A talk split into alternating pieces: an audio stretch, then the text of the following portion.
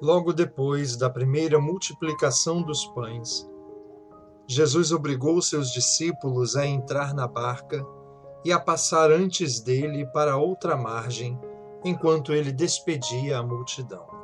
Feito isso, subiu a montanha para orar na solidão, e chegando à noite estava lá sozinho. Enquanto já a boa distância da margem, a barca era agitada pelas ondas, pois o vento era contrário. Pela quarta vigília da noite, Jesus veio a eles caminhando sobre o mar. Quando os discípulos o perceberam caminhando sobre as águas, ficaram com medo. É um fantasma, disseram eles. Mas Jesus logo lhes disse: tranquilizai-vos, sou eu, não tenhais medo.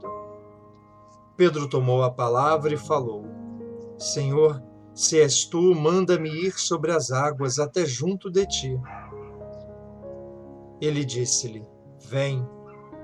Pedro saiu da barca e, caminhando sobre as águas ao encontro de Jesus, mas redobrando a violência do vento, teve medo e, começando a afundar, gritou: Senhor, salva-me! No mesmo instante, Jesus estendeu-lhe a mão, segurou-o e lhe disse: homem de pouca fé, por que duvidaste? Apenas tinham subido para a barca, o vento cessou. Então aqueles que estavam na barca prostraram-se diante dele e disseram: tu és verdadeiramente o Filho de Deus. Irmão querido, não sei se você já passou pela mesma situação de Pedro e os demais apóstolos. Eles atravessavam uma tempestade em meio a uma noite escura. Muitos hoje passam por uma tempestade no meio de uma noite escura, não consegue enxergar o que tem do outro lado. O mar, você sabe, na Bíblia, ele significa os problemas da vida. E é justamente no meio desses problemas, em meio à noite escura, sem saber para onde ir, tomados de medo, que Jesus aparece para eles, caminhando sobre as águas. Jesus caminhando sobre as águas é muito mais do que um fenômeno que ultrapassa as leis da física. Muito mais do que mostrar a sua divindade ali, Jesus quer dizer para mim e para você que ele tem poder sobre os problemas da vida. Que você pode, como Pedro, caminhar sobre as águas, sobre tudo aquilo que tem se agitado na sua vida, sobre tudo aquilo que tem se levantado sobre você. Se você tem passado por uma noite escura, se a tempestade tem se agitado na sua vida, faça como Pedro. Ele foi o primeiro dos apóstolos a ver Jesus. E olhando para Jesus, vai até ele.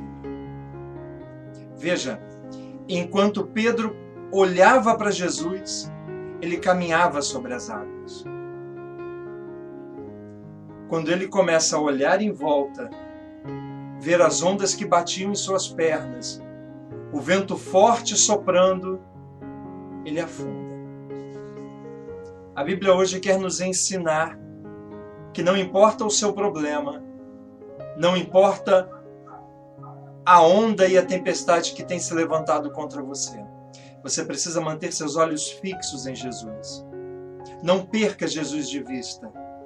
Ele vai conduzir você pelo meio da tempestade e com a sua voz ele vai cessar toda onda forte, todo mar bravio que se levanta na sua casa e contra a sua vida. Querido, Pedro, hoje somos nós que passamos por uma noite escura, mas mantemos os olhos fixos em Jesus.